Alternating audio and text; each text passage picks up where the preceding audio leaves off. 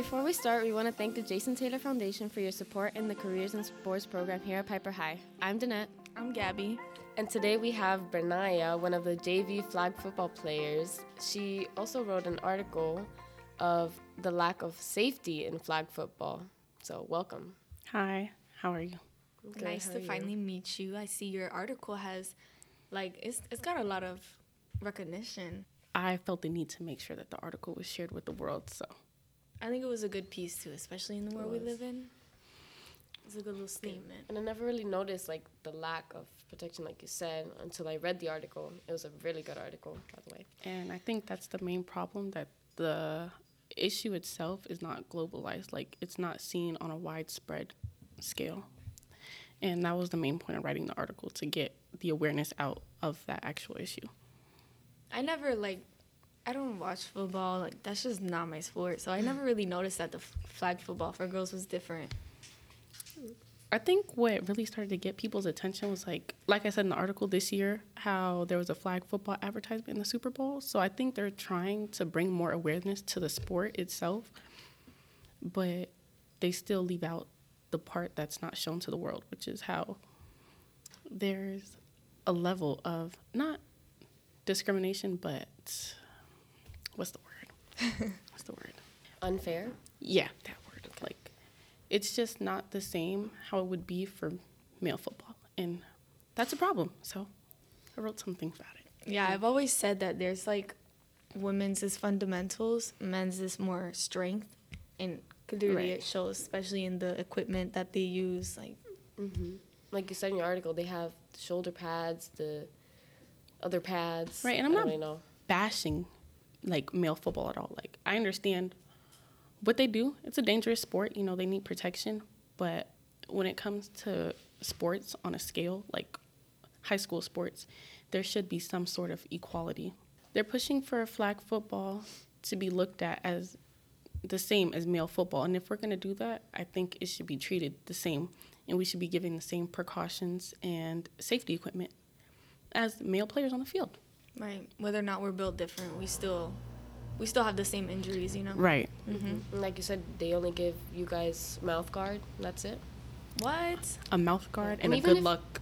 Flag football is not a contact sport, right? But just like accidents happen, like you said. Yes. So like, people are bumping into you, running into you. Flag football is a non-contact sport, but there is a version played at some high schools called powder puff, which is a more traditional football like sport. Basically, it's around the same as flag football, but there's the no contact rule that doesn't apply. So you can actually like run them over. And right. you still don't have any protection? No. So have you had any like personal experiences? Uh, for me, I think the most traumatic one would be last year.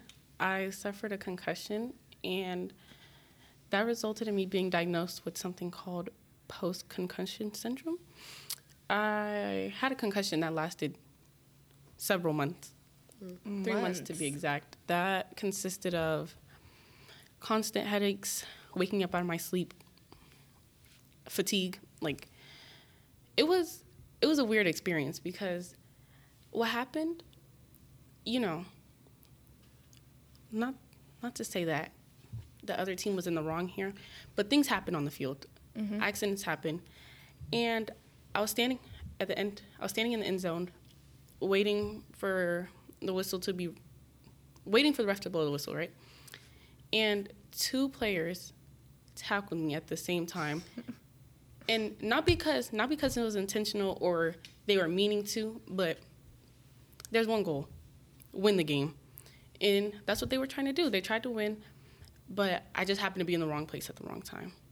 So, well, I mean, like also as a player, you kind of have to be considerate of other people too. Like when right, I think they were trying to stop themselves, but everything happened really fast, and that's another thing.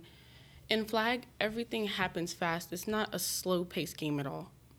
So accidents can happen at any moment, and that's why I feel as if, like I said in the article, there should be a personal trainer present. Mm. And aside from personal trainer, a medic.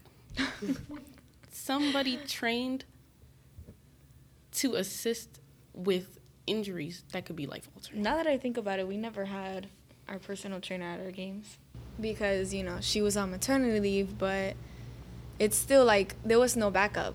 Like the district wasn't really aware, Right, and they don't have people ready for that. Mm-hmm. and it's not like they were urgent to get anyone replaced.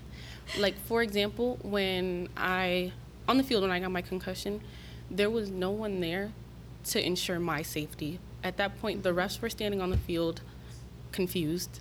My parents are screaming, and my coach is screaming in my face, wondering if I'm okay. And I'm at this time. This was last year. I'm playing at a middle school level. I'm laying unconscious on the floor after my head just slammed into the ground and there was no one there. That is a problem. Because if it were male football, there would have been anyone, somebody, at least one person there to make sure that that player was okay. And when it comes to flag, there's never that. And even once you got off the field, nobody still wasn't there. Nobody Mhm. called. So what happened after? You just went to the. It was my it was on my parents to take me to the hospital and that's where we found out that I was that I had a concussion and then no protocols were put in place, nothing after that happened.